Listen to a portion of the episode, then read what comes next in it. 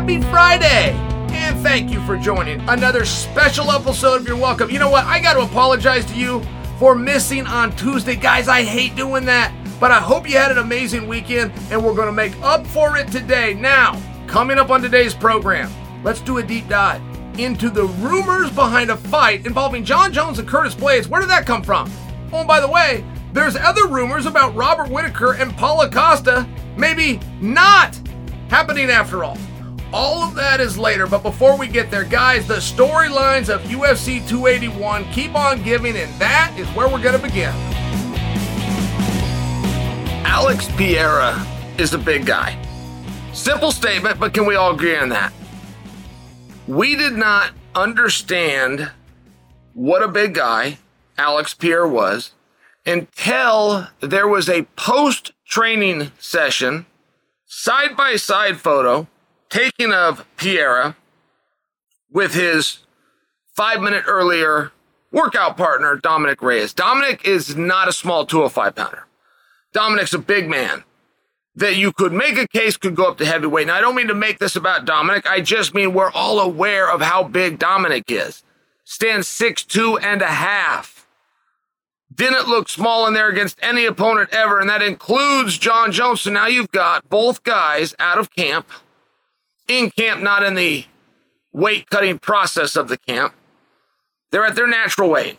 And if you see the photograph, you'll go, wow. I mean, Pereira looks that much bigger than him. Dom looks like a 185 pounder. Pereira looks like the 205 pounder. And meaningfully, Pereira was two inches taller. I mean, just in that regard. Then he's got the shoulders, he's got the size. They were claiming that he was having to cut over 50 pounds to get to 185. Now, why would anybody do that? Why would anybody do that that was confident enough in their skills? Confident enough in their skills, they believe they could be world champion because they do world championships at 205 pounds as well. Well, that's where his mentor's at. Glover Teixeira. That's where his training partner, that's where the guy who helped him to get these opportunities is at. And to save any weirdness, any potential suggestions even of a matchup between those two, he just took himself out of the weight class, and it's not, not the first time we've seen this. Daniel Cormier, Cain Velasquez, both undefeated heavyweights. Daniel, training partner and trainer. That was a totally separate business relationship that they worked out. Daniel was an official trainer of Cain. Your trainer, your coach, you have to trust him at all times, and he will do whatever is best for you. So Daniel said things that's best for me is to go down to 205 pounds. Daniel struggled publicly at the Olympic Games in 2008 at 211 pounds. So, how 10 years later is he going to go down even more? It's a tough question, but that's the one they dealt with, and that's the way they skinned the cat. So, I'm just sharing for you. Pereira is big. Joe Rogan came out and said that Pereira's size is sanctioned cheating. And powerful, very powerful language. I have heard this type of language before. I would just look and say where. I mean, if you're using words like that, you better be specific. Where? The rule in all 50 states and jurisdictions abroad say you must make weight within a window. You must be below the weight class at a specific time. I know you here in America, you're used to Friday morning from 11 to 11. I apologize, from 9 to 11 a.m. Pacific Standard Time. There then is also rules on how you can rehydrate, how you can replenish. Were any of those rules broken? And I'm going to have to superpose that no, there's not even a rumor that they are. Otherwise, the word sanctioned cheating would not apply. It would have been just cheating. Pereira had cheated making weight. Okay, that's very different. Very, very different. He did a blood draw. He gave blood. He then shot blood back in. He rehydrated illegally with an IV. Is that what we're talking about? No. No, he didn't do any of those things. Okay, then I got to stop you at the first word. If it's legal and it's allowed, we can't use the word cheating. If it's sanctioned and it's acceptable and it's above board, we can't use the word cheating. Are you talking about a sanctioned advantage? That's a debate for another day. I don't see very often in my life the guy that pulls the most weight has the greatest return. I know their careers are a lot shorter. I just grew up in the world of wrestling. It wouldn't matter if it was my high school teammates. The guy on high school, all four years I was there, the guy in high school that pulled the most weight did not go on to wrestle in college. Did not want to. All of my college teammates, there was only three or four of us that did go on, right? Because you don't have a professional league for wrestling. You've got to go. Maybe you've got Olympic aspirations. Maybe mixed martial arts is the next closest thing. But of the four of us that went on, none of us cut significant amounts of weight.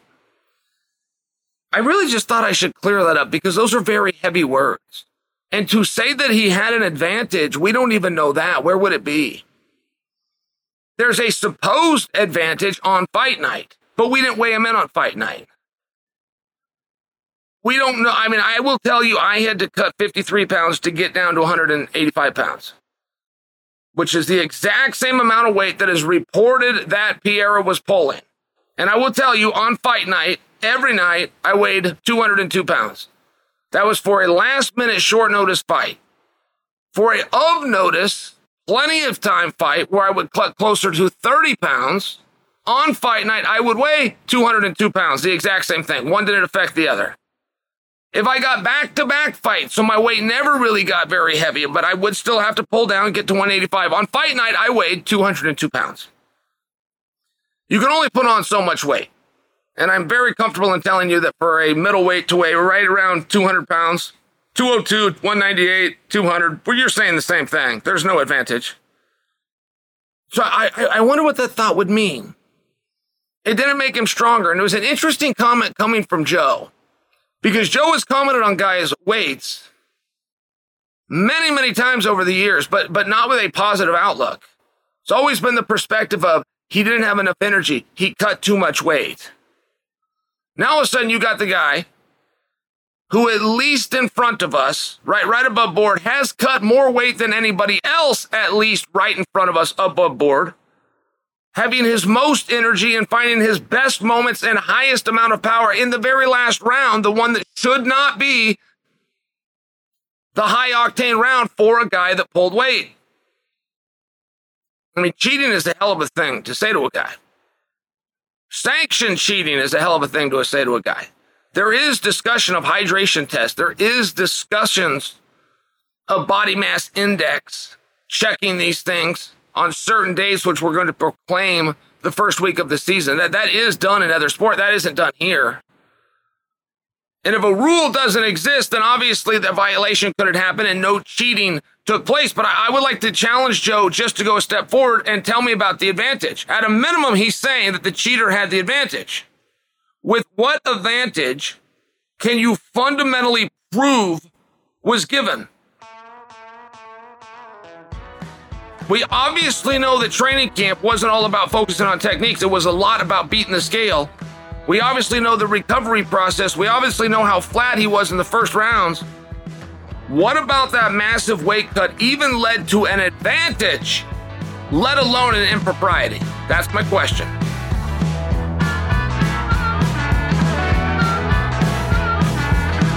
So we received a bit of news this week, and it's that if Francis Ngannou doesn't resign with the UFC, then the UFC is going to target Curtis Blaydes as Jon Jones' new opponent in March. Now, it's a lot and it's got people talking this week. I want to weigh in on this story from a few different angles.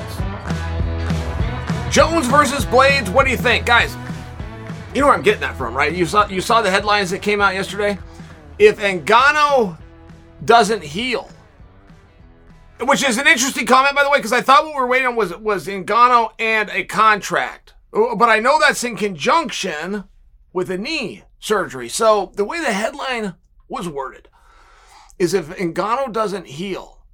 Now, I interpret that to mean that quietly the contract is getting itself worked out. That is a leap of faith by me at a minimum. I don't have information on that, but I'm trying to share with you how this article that I'm quoting got us to this point. Then it will be Jon Jones versus Curtis Blaydes. I want to say that's in March. So just hold that thought. What do you want to see? It has appeared for a meaningful amount of time, guys. Two years. It has appeared that you have a round robin of Stipe, Jon Jones, Francis Ngannou. The end. And nobody spoke up and nobody's argued that we should do anything else other than that round, round robin, aside from me. Aside from my frustration that somebody should get involved in that mix. Now, Curtis Blaydes, stylistically, for sure, without an exception, is the hardest match for Jon Jones. And I think that's interesting. Right? The return of Jon Jones is not about the return of Michael Jordan, the return of Simone Biles, right? It's not about the return of this great athlete who you've missed. It's about seeing Jon get beat. So we thought we were going to tell that story or at least create that curiosity by moving Jon up a weight class and putting him in there with somebody much bigger than him. So now there's at least a question of does size matter and if so, how much? Let's not break down who's better because we've been doing that with Jon for many years. And regardless of what our hopes are, Jon's better. That's been proven. Skill for skill and move for move. We just haven't seen a talent like Jon. So now we're going to j- throw it in. It can be any name at all. We understand that Jon's better before we even have the conversation. But can the other person's deficit in skills to Jon be made up for in the size advantage we're going to spot them? That's the question. That is the storyline. We're going on three years of trying to tell this story, which, by the way, has my interest, but I can't make for believe for you is worth a three year buildup or is even all that interesting. Do you remember the night that we saw Pacquiao fight Mayweather? Mike Tyson from some comp seats in the fourth row made one comment about that fight. And he said it very condescendingly and he said, We've waited 10 years for this. And that was all he said. But you know what? It's all he needed to say. We all understood what Mike meant. And I only bring that to you because the storyline of Jon Jones and the story going into this next fight where Jon wants to make some more money, Jon can make some more money if more of you are interested. That's it. Real straightforward. So you got to do your best to have a really good story. We don't have a really good story, but we do have a story, which is Jon is going to go up. He is going to give up some size.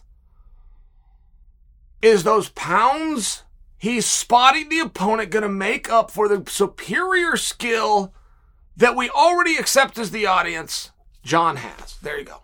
There you go. So we had Francis Ngannou at one point. Now that was compelling as hell. You got to go back in memory to remember that, but it was compelling. You've got Jon Jones, who's the 205 king, is going to go up to heavyweight. Now, we also thought that this would be in four or five months. We had no idea that this was going to be three years, but just hold that. Th- I want to say Stephen A. Smith referred to that matchup as the biggest thing that has ever happened to the UFC. I know I'm close with that quote. I mean, don't forget, I'm going back three years and it's off the top of my head, but it's a big comment, and Stephen A was not without of bounds to have said it. It was a big deal. So we don't even we don't even know if we've got that anymore. But let's move on. How do we get past Stipe? It was gonna be Stipe and Jones, and we know we're gonna do Stipe and Francis because uh, right the true trilogy. Like we understand that. Stipe put on some size. That's gonna be a really interesting story once that starts to get told. But we've got two problems with Francis. One, we have to widely accept and cheer for him, which is the healing of his knee. The other one is a contract dispute, which frankly is none of our business. So how do we get to the point of Curtis Blaydes? How do we get a fourth man into this? I'm glad we did it. I think that it's the right move. Whether it was going to be Ciryl, whether it was going to be Tom, whether it, and in this case, it's going to be Curtis Blaydes. But how did we get here? Curtis didn't do it. Curtis didn't speak up. Curtis didn't say a damn thing. Somebody at the UFC got frustrated with this round robin that we've waited years on. And somebody over there had the bright idea that we're going to move on. And it sounds like we are. We're going to move to Curtis Blaydes. Now, whether that match materializes or that match is used in the media as a bargaining chip that we can, that we know how, and that we're willing to move on. Either way, I want to know what you guys think about Blaydes versus Jones. All right, so Curtis and Jon, this really is a hot topic. So it's a really interesting topic. But make sure you understand why this is brought to us and how you're being used. I mean, make sure that you understand that you are being used as pawns in a game of chess to represent your temperature on how much you like that fight. Because if you love Blaydes versus Jones, right, that, that one's just going to have to be done. That is just going to have to fall in your lap and be done. Book the arena, pop the popcorn, set up the chairs. Are people interested in that? Yes or no? Because these two can't build it. Jon is never going to have any interesting story with Curtis Blaydes. Not even that he's going to manufacture. Not even if I called him up on the telephone and gave him one. He will not regurgitate that to you guys. Curtis has never asked for this fight. The only fight that Curtis has asked for publicly of the Jones Stipe Francis is Stipe. And he did it very politely. He said, I used to train with the guy. I think I can beat him. I respect him. I think I can beat him. Fair enough. He never inserted himself, and I'm talking about Curtis, he never inserted himself into Jon Jones. But here we are. Now, I'm just explaining to you why. Why that little elitist club uh, of round robin heavyweights who've all think they can go play by themselves, and they've gotten away with it. They've gotten away with it for years. What's happening is we're now coming to the media and we're asking you, we're warming you up to the idea. We're taking your temperature. If you hate this, and if I was explaining to you how the analytics works for what we know what is a good idea versus we don't, I, I, would probably bore you, but I would probably open your eyes pretty quick and you would really be understand fast why this idea is being floated. If this bombs, then we come back to the little elitist club. We talked to Francis in a different way. We talked to Stipe in a different way. We talked to Jon Jones in a different way. And we, and, and we try to get this whole thing sorted out. It's taken three years. At some point, we have to get on with it. And the only problem that I can foresee in bringing in Curtis Blaydes is you've still got one of, uh, you got one of the three that have been nothing but rotten for years.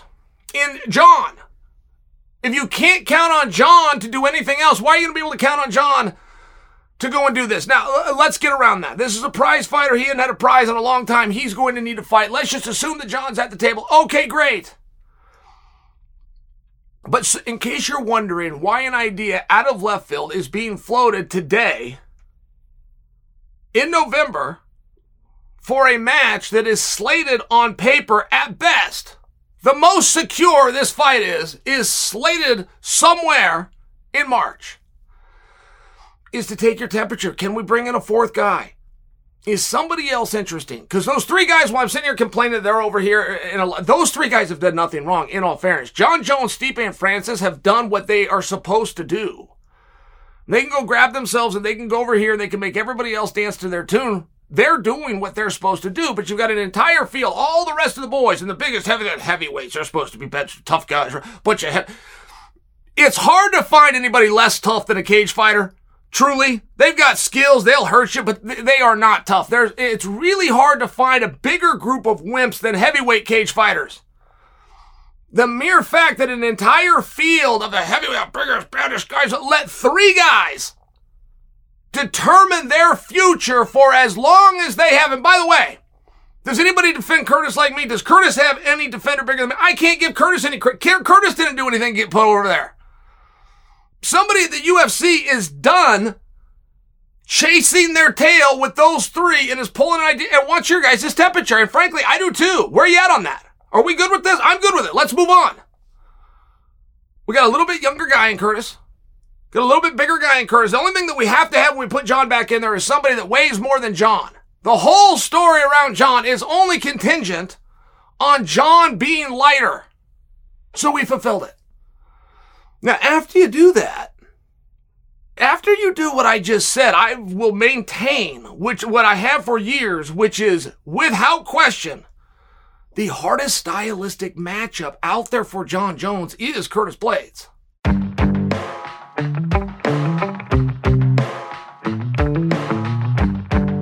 The holidays are right around the corner, and this time of year can be very exciting, but for some of us, it can also be very stressful. You're trying to figure out how you're going to make ends meet and shower your loved ones with gifts. Dave is here to help you out if you're in a pinch so you can enjoy the holiday season. I wish I had Dave when I was in my early days of fighting. Boy, those were some really tough times, lots of struggles, and they were especially rough around the holidays. Guys, Dave is a banking app that can help you get up to $500 instantly with extra cash. With Dave, there's no interest, there's no late fees, and no credit checks. That's more money to buy those last minute gifts, catch up on your bills without having to wait for your next paycheck. You can finally tackle those expenses that have been stressing you without any of the hangups. Millions of people have already downloaded the Dave app to get the financial relief they need with extra cash. So if you're in a bind and you need a little bit of help, listen to Uncle Chael and download Dave. The future you will thank you and me. Guys, download the Dave app from the App Store right now or go to dave.com. Sign up for an extra cash account and get up to $500 instantly. For terms and conditions, go to dave.com slash legal. Instant transfer fees apply. Banking provided by Evolve Bank and Trust, member FDIC. Anthony Smith had what the kids online called a hot take. He was talking about Jon Jones. And I want to tell you what Anthony said because I, I want you to hear me. If you read what Anthony said, you're thinking, man, that wasn't very nice. But it was. It didn't read nice. You had to hear what Anthony said. Anthony was very complimentary to Jon Jones, very complimentary of how good Jon is. But Anthony wanted to give a real analysis of the skills. So he said if you break Jon into, into any one department or compartment, you can beat him. You can find guys in our sport that if they just went out and boxed, Jon versus somebody within our sport under contract that just have a box, where that person would be the better boxer. Anthony maintained that you could find somebody if you put them in a wrestling match, had them shake hands, and they and they go that you could find guys within our sport that would win over Jon. He then uses again with jujitsu, saying there's grappling, pure no-gi grappling versus Jon. There's guys that can beat him, but when you put it all together, he's very crafty, he's very dynamic, and he uses these pieces. I, I bring that to you because if you read it, you thought, well, those were fighting words by Anthony Smith. Where did that come from? But if you heard it, it's a very fair point. I mean, it, it got me thinking about that. I would bet on Jon Jones in anything. I might lose my money. I might lose my money, but I would bet in Jon Jones in anything. If if Jon here, i am going to disgust you guys, but I don't say this with an exaggeration. This is true. If Jon Jones was entering Abu Dhabi tomorrow, and Gordon Ryan was in the bracket, I'll bet on Jon Jones. Roast away. Go ahead. If Jon Jones is going to go over to heavyweight boxing and take on Tyson Fury, I'm going to bet on Jon Jones. I get it. I better be able to cover my debt. He, he's going to be a massive underdog. Problem is, I just don't know how good Jon is, but neither do you. Like, let me give you an example. A lot of people in the wrestling community have not embraced Jon as a wrestler, which I can tell you privately hurt his feelings. That's how Jon sees himself. And he sees himself as a representative of the wrestling community, of which didn't embrace it. It hurt his feelings at one point. But the reason that came is Jon wasn't the NCAA champion. Jon was not the Olympian. Now, let me just stop you right there. Jon didn't try. It's super important that you know this. Jon Jones was not the NCAA wrestling champion. He was not a Division One All American. Jon Jones didn't enter the tournament. Jon Jones was not the Olympian for the. We got Olympians around here. He wasn't an Olympian. Jon Jones didn't enter the tournament.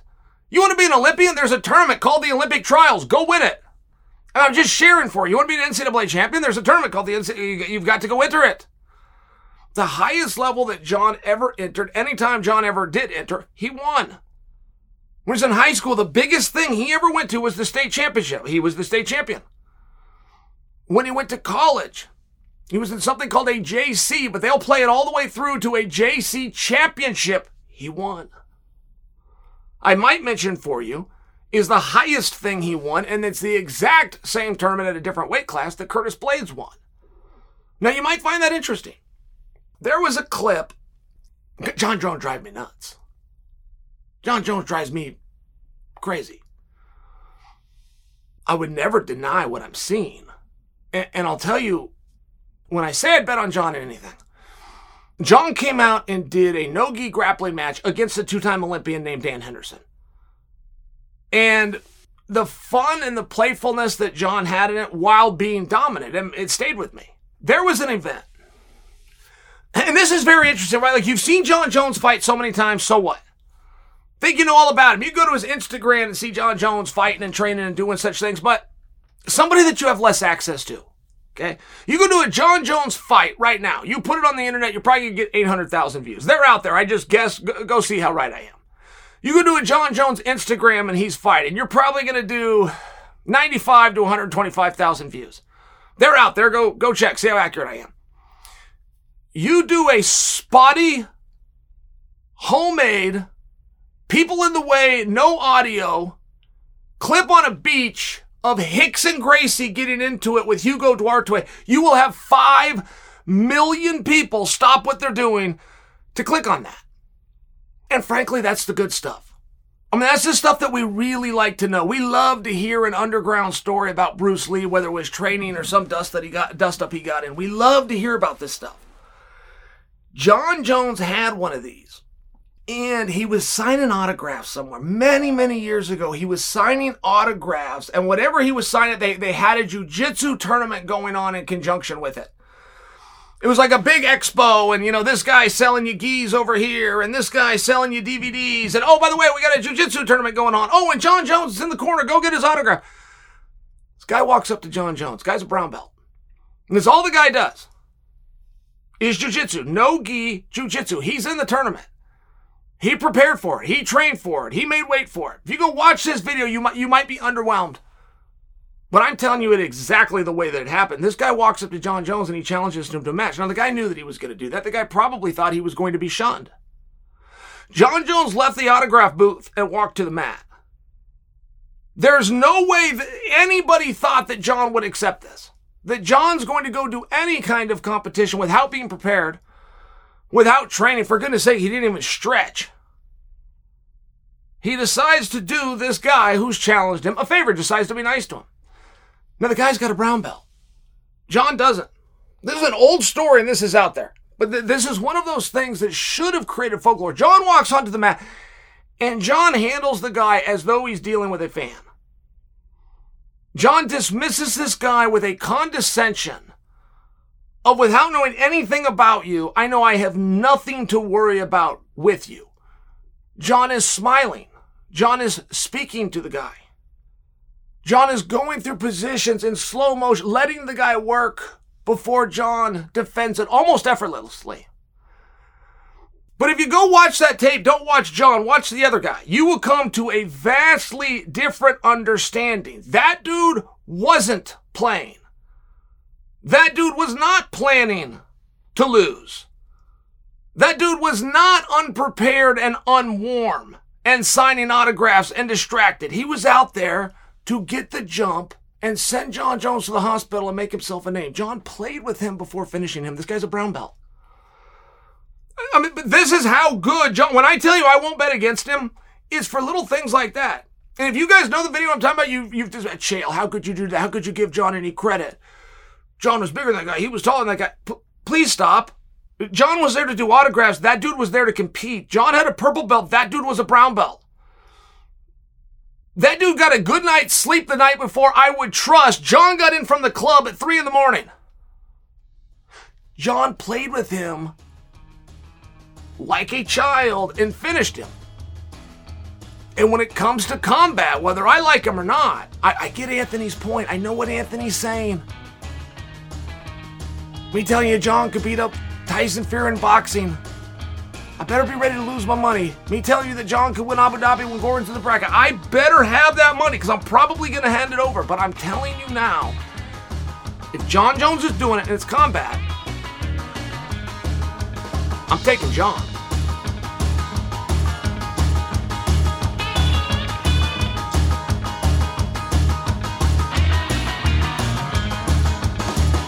I brought more Adesanya versus Pereira talked to you guys earlier, but now I want to circle back to middleweights because we got an exciting matchup supposedly coming up in the not too distant future. Paulo Costa, Robert Whittaker, guys, deja vu. I mean, deja vu. I'm going back in time. What am I? A couple of years? Gonna be an ABC show. ABC. That could be the biggest opportunity that anybody in the sport of fighting has ever had. Anybody in the sport. That includes Dana White. That includes Bruce Buffer, if you want. Anybody that has made a career out of this and is within this industry understands we're in the industry of getting people to watch and being on ABC, boom, number one opportunity. So, I'm going to headline this thing Paulo Costa and Robert Whittaker. Paulo Costa said no said, I need a new contract and I need more money, and this is ABC and this is different eyeballs, and I know what this means, and it's going to be a main event, and it's going to be a whole bunch of rounds. And guys, wasn't Whittaker champion back then? Do I have that part wrong?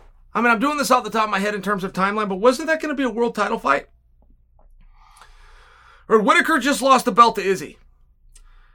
Before we get to the bottom of that detail, we, we don't necessarily need it for me to prove my point. All of these things were told to us when Paulo Costa came in and said, not so fast. I'm not agreeing to these terms. And whatever happened behind the scenes, I only know what happened in front of the scenes. And we held that event with Max Holloway and Calvin Kattar in the headline and role. Never came about. Paulo Costa wasn't bluffing. He knew the opportunity. He did not want to miss it. He felt that he was in a position of leverage. He knew that it had been announced. Nobody in business, particularly this one, wants to rewind an announcement. It's my job to have it right when I come out and tell you so you can have a guy. You can have a guy in a tough position. But we moved on right with it. It's been a couple of years. And now we find ourselves again. And what do we know about this? It's going to Australia. It's going to be a main event. It's going to be Whittaker versus Paulo. We've got a date for it, which I don't have off the top of my head. I want to say was in February. And Paulo Costa comes in and says, Hold on. I've seen all this stuff. I've read everything. But I want to disclose for you, I have not signed the agreement. Oh, and by the way, I'm not going to sign the agreement unless. So, I'm purely sharing deja vu. I do not speak out against Paulo Costa.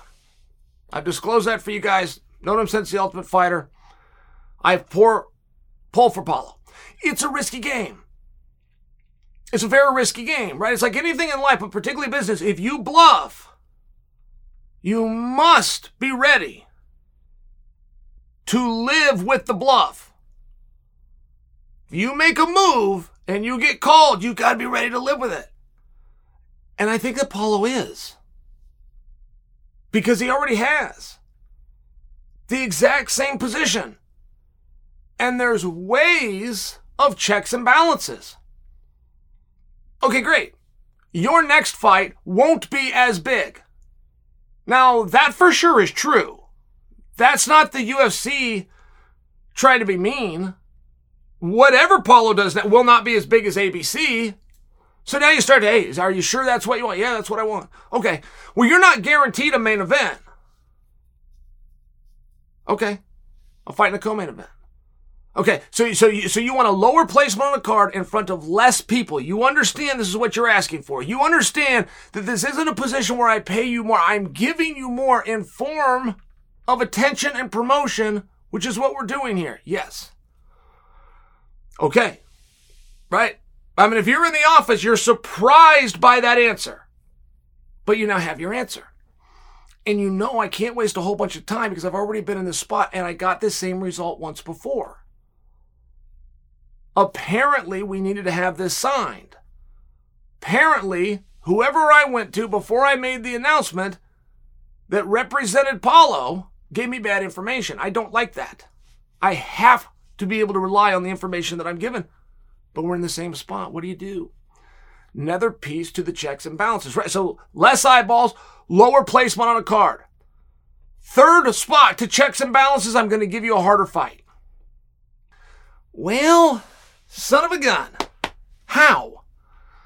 Uh, who's harder than Robert Whittaker? And by the way, are you sure that guy you're going to pull out for money? Are you sure that this hard guy that you're going to throw out to the unwilling participant can deal with the Terminator? I'm not. I don't know who you got in mind, but I know the roster real well. There's nobody Paulo can't beat. The guys on the roster won't pretend that there is. Maybe they'll say, hey, I can beat him, but they'll concede, but he can beat me too. I think Robert Whittaker would be his candidate to say, I can beat Paulo Costa, but he can beat me too. I better prepare. Everything's got to go right, and this is what we got to do. I'm just sharing for you the checks and balances within our sport. It's pretty hard. What are you, you going to do? I'm asking you. I mean, you want to go to the final option? You, you want to just go to the red button and not give him a fight and starve him out, and that's how we stick it to you? Yeah, we don't want to do that either. You, you don't want to do that. It's, all, it's always give and take. You always want to find a way to get it done not to sit on it and just free. It's just not. So what do you do? I'm asking you. I'm asking you a question. It's a tough one, right? You think fight promotion's easy? Think promoters don't pay enough? Well, you think they don't pay enough because you think they don't earn their money. You think they don't, don't earn your money because you don't understand all the stuff that they have to do. So what would you do? I hear you being smarty pants all the time. Tell me how you're going to handle this one. Are You going to pay more money? If you pay more money and that's your answer, I'm fine with it. You've answered and you've played this game. I will just share with you, you've done nothing exciting here. There's nothing intelligent about that. Nothing. If you're going to solve a problem by writing what you just write, you, you, you didn't have it. So what are you going to do? What are the checks and balances? What is the other side of the coin that he's going to have to fall into? It's not going to be ABC. Okay, that's true. That's going to just happen. Is he? Are you going to pull him off of pay per view? Okay, great. I'm not positive that this one particular. I'm not sure that he cares. Are you going to give him a harder opponent? Okay, great. Who? Who are you going to find that is harder than Robert Whittaker? So it's just a spot, right? I mean, it's just a spot that we're in. I guarantee we didn't just get here.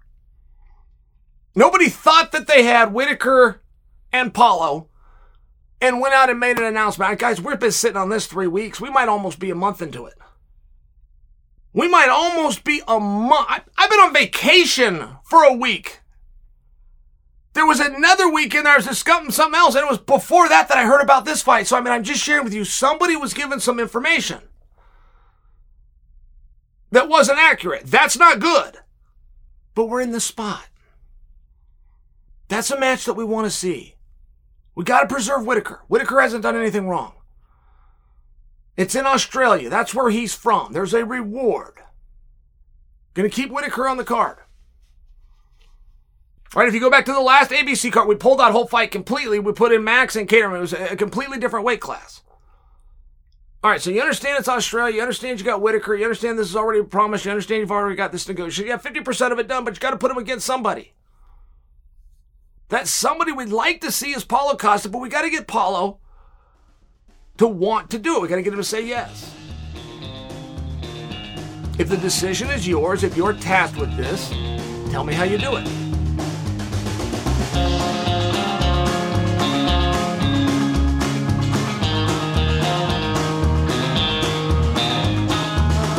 Let's continue moving down the ladder from 185 pounds to 170 pounds, where the UFC appears to be changing course on a certain welterweight matchup.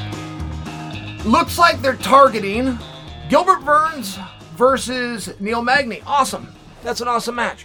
That would mean that they're no longer targeting Gilbert Burns and Masvidal. Now, I can't give you guys all the answers. I just can't. I don't I don't want that to upset you. But there's certain paths that you could go down that I could lead you down. That if you went down them and you reached the end of it, your mind and the way you view and your understanding of our industry would change. Shockingly. I could send you on a number of paths, if, but if you just get just one of them, you'll start to get it very differently. I would never expose the business. Or not my job to. You can't go to any library and check out a book on this business. And you can't go to any college in the world and major in this. You also can't meet anybody that's going to give you the answers. It's a very closed mouth business for very good reason there are for sure not more than five men, human, alive that understand it. Do you know why we do a ceremonial weigh in? I'm going to stop right there. I'm, I'm not going to say another word. if you go down that path and you get to the end of the road and you find that out, will change your understanding and your knowledge of the industry, which is very rare, very, very unknown. Do you know why you only fight where there's a commission? Do you know why if you fight somewhere that don't have a commission, you bring one and it looks like your people? It'll be shown to the world as it's your people, but they're not. They will be a separate entity made up of your people. They will be a separate entity that will oversee you. Do you know why? Do you know why pay per view points are so coveted? Do you know how your career could be ended if you have them? It's the della creme of the contract, of the participation in our industry.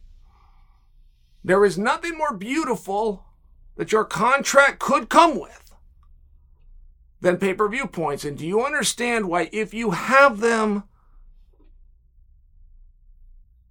could stop your career? Do you understand that? Do you understand why Ronda Rousey who was easily top 10. I would argue top five and somewhere around number seven is likely most accurate.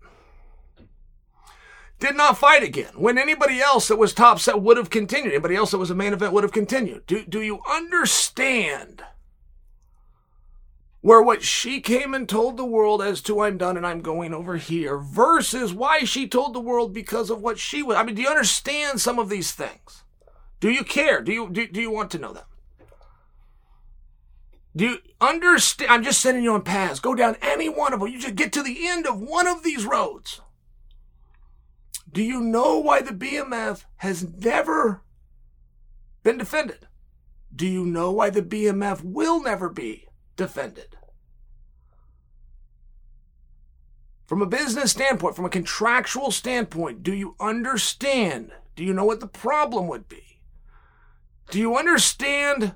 Use Colby Covington as a great example when he had an interim championship and never lost and woke up and was not the interim champion one day. Do you understand why? So George Masvidal is apparently not going to fight Burns. And Magny's coming in. What do you draw from that? What do you think that means? What what do you think that means if that fight happens? What do you think that means for George Masvidal? What do you think will be next for him? Where do you think he goes from here? What's the big deal if he fights Gilbert Burns? So what? That was kind of between the two of them. And the crowd wasn't like demanding that. You love Gilbert Burns and you love George Masvidal. You put them together, and it seems to make sense. You got a good night there. But now if you're bringing in Magny and you're keeping Burns, Burns doesn't know two words. Burns doesn't know no. He, he doesn't. No one's. Ta- he doesn't know that word.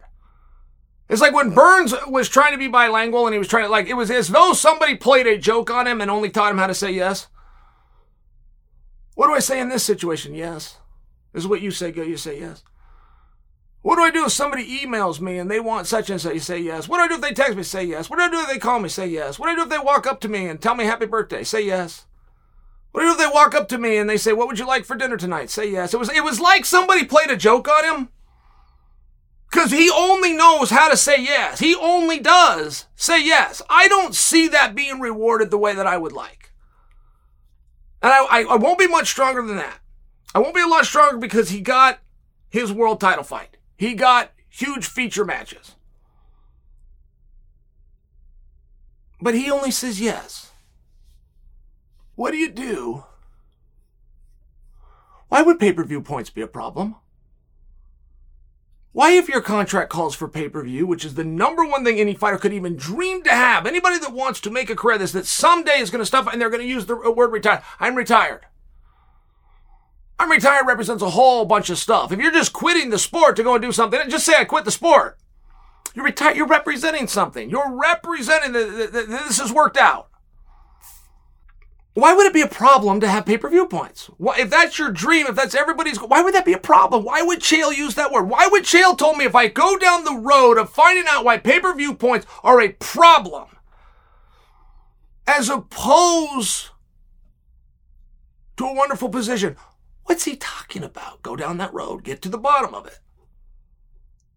By the time you get there, You'll find out why we do a ceremonial weigh-in. You'll find out why we only fight with a commission. You'll find out that when we bring a commission, even if there are personnel, they're not.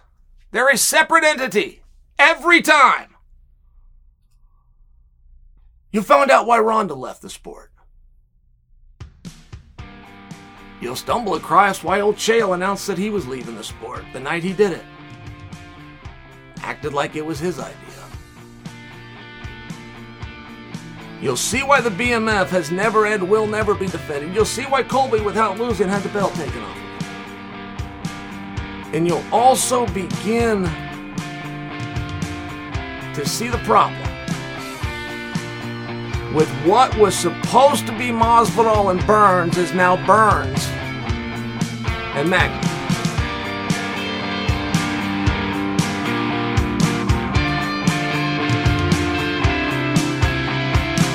To close out today's show. Some thoughts on what some of you nerds incorrectly are calling the biggest event in sport. What's up, soccer fans? Are you a soccer fan? If you're a soccer fan, raise your hand. How about we do it that way? I don't believe you. I don't believe you. I don't believe any of you. Ariel Helwani is who I go to every single day, multiple times a day. I go right to his Twitter account. Ariel goes out, he does all this hard work. He was interviewing Kayla Harrison, just by example, this morning. I will see that tonight and I will sit down in this chair and I will talk about his interview that he lined up, that he did all the work for, that he brought to the world. I will do nearly no work. I will take the credit and I will make money. That is what I do. I don't break stories. I don't I don't go to guys. I seldomly do an interview. Many people would refer to me as a hack. I've never been called a hack because I whip somebody's ass, but I know that inside they think of me that way. They wouldn't be wrong. And I go to Ariel's page over the last couple of days to get stories to bring to you. And you know what I find? Soccer. Lots of soccer. There was even trading cards that Ariel's son Oliver, God bless him, shout out to Oliver, had paid money for, opened up, and they were of soccer players. I don't believe it. I don't think Oliver watches soccer. I don't think Ariel shelled out to get cards. I think he screenshotted it and brought it to the world because you're pretending you like soccer. I don't believe you. I don't believe that you can like that sport. And I, and I got to tell you, I don't respect a lot of sports. I don't think a lot of sports are sports. I, I don't think uh, golf is a sport. I think it's an activity. I mean, I'll just share with you. And I did 22 years in sports. I've earned that right. I've earned the right to that opinion. I wouldn't begrudge soccer. Soccer does some pretty cool stuff. I mean, soccer is like the U.S. Postal Service. Rain, sleet, or snow, they'll play. I respect that. I think it's hard. I don't think that you work unless when you go to work, you have a reasonable expectation to get sweaty and or dirty. If you don't have a reasonable expectation to get sweaty and or dirty, please don't tell me you work hard. That's just me. Don't tell me that. I think that you have a job. I respect people that have a job. I have a job. But there's something very different in working. So mm-hmm. I'm being very fair. I really like soccer. I respect that about it. They get sweaty and dirty. They meet Chael's qualifications. I don't think you like it. It's easy. Anybody could play it. I don't mean the sport itself is easy. Like you've got to get in shape. You're not going to meet a fat soccer player. They're all in really good shape. What I'm talking about is it's easy to be involved. They have neighborhood leagues, by example. You can start where I live at five years old, and most people do. You can play in junior high. You can play in high school. There's clubs throughout college. I could count on one hand how many people that I personally know that did those things. I really could. I go with Heather Wright. I'll go with Eric Wilson. I'll go with Eric Benson. I got two fingers left, and I could I, I could I could go with Shane, who married Darren's sister. I'll go with my own sister. My own sister play. There you go. There's five. I had to work a little bit hard to come. I mean, one of them was my own sister. I, I, I have to work for. Why don't you play soccer? If you love soccer, how much you don't play? They have it everywhere. You look out your way. There's a soccer field. It's always empty, of course, but there's a soccer field. They, the balls are everywhere. Every sports show in, in the world. If I told you guys you were going to box, you wouldn't even know where to get the gloves. You wouldn't know where to find a mouthpiece. Just by example, like some of these things are hard. Any sports sport you can get soccer. You get a little shin, put your little shin pads on in case the person kicks you with his cleat. You go get all the equipment. How come you don't do it?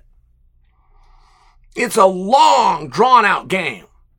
And no one wants to see it. I will tell you what, I'll put it on. If I thought I could make a dollar in soccer, I would have put it on. I put on wrestling tournament, I put on concerts, I put on grapple events, put on mixed martial arts. Never put on a soccer game. Never put on a soccer game because I'm not sure that I could get anybody to come. I went to sporting events when I was in high school. I like the West Linn Lions. I like them to this day. I've never been to a soccer event. I don't know who the coach is. I'm not looking to be a dick about it. I don't know. But I don't think that you do either. I don't think that you're a fan. I don't think Ariel bought soccer cards. I don't think Oliver opened it and got excited. I don't think Ariel came over his shoulder and took a picture. I don't think any of those things happened. I don't think that the World Cup is very interesting. But I don't think that you think it's interesting. There was a soccer event and it was the World Cup, but it might have been the Olympic Games. It might have been because it just happened. It was women's and the women's coach had to come apologize. Universally apologize to the world on a world stage. She had to apologize. It was the U.S. team. Whether it was our Olympic team or a World Cup team, that I'll share with you. I don't know. She had to apologize because we beat a team eight to three. Apparently, you don't run up the score in soccer. That's a bad thing to do. That was disrespectful. That you would win a game by five points.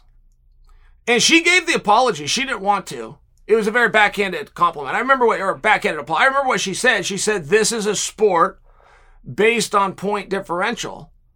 But she was trying to explain why we had points, why we needed points, why we needed to make sure we had padding within points because time is still on the clock. This matters. This is a big deal. This is the World Cup or this is the Olympics and it's every four years. She was like trying to explain these things, but she was on stage giving the apology nonetheless. I couldn't understand it. Why would you ever let a child go into anything that has that mentality? You give an apology if you had the ability to have it 11 to 3. That's where you owe the apology. That's where your job is on the line. If you had the ability to have it 11 to 3 and you only had it 8 to 3, now we have something to talk about. Or we don't. Or what are you teaching the kids? Why would you teach them that? Why would you disrespect the other team? Why would you not bring your best skills? Why would you not do everything you could to win? Why would you not be a competitor? Why would you not be vicious about it? Why would you not plan to do that to the first team, the second team, the third team, and any other team that wants to step forward? Why? And why do you, none of you know what I'm talking about? Why have none of you corrected me on who that coach was? Why have none of you told me if that was the World Cup or the Olympics? It was a big deal when it happened, but I know why you're not answering. I know why you're not telling me. Because just like Oliver, Shout out to Oliver. Just like the great Ariel Helwani. Shout out to Ariel. You don't like soccer. Once a year, you pretend you like soccer. And I don't know why.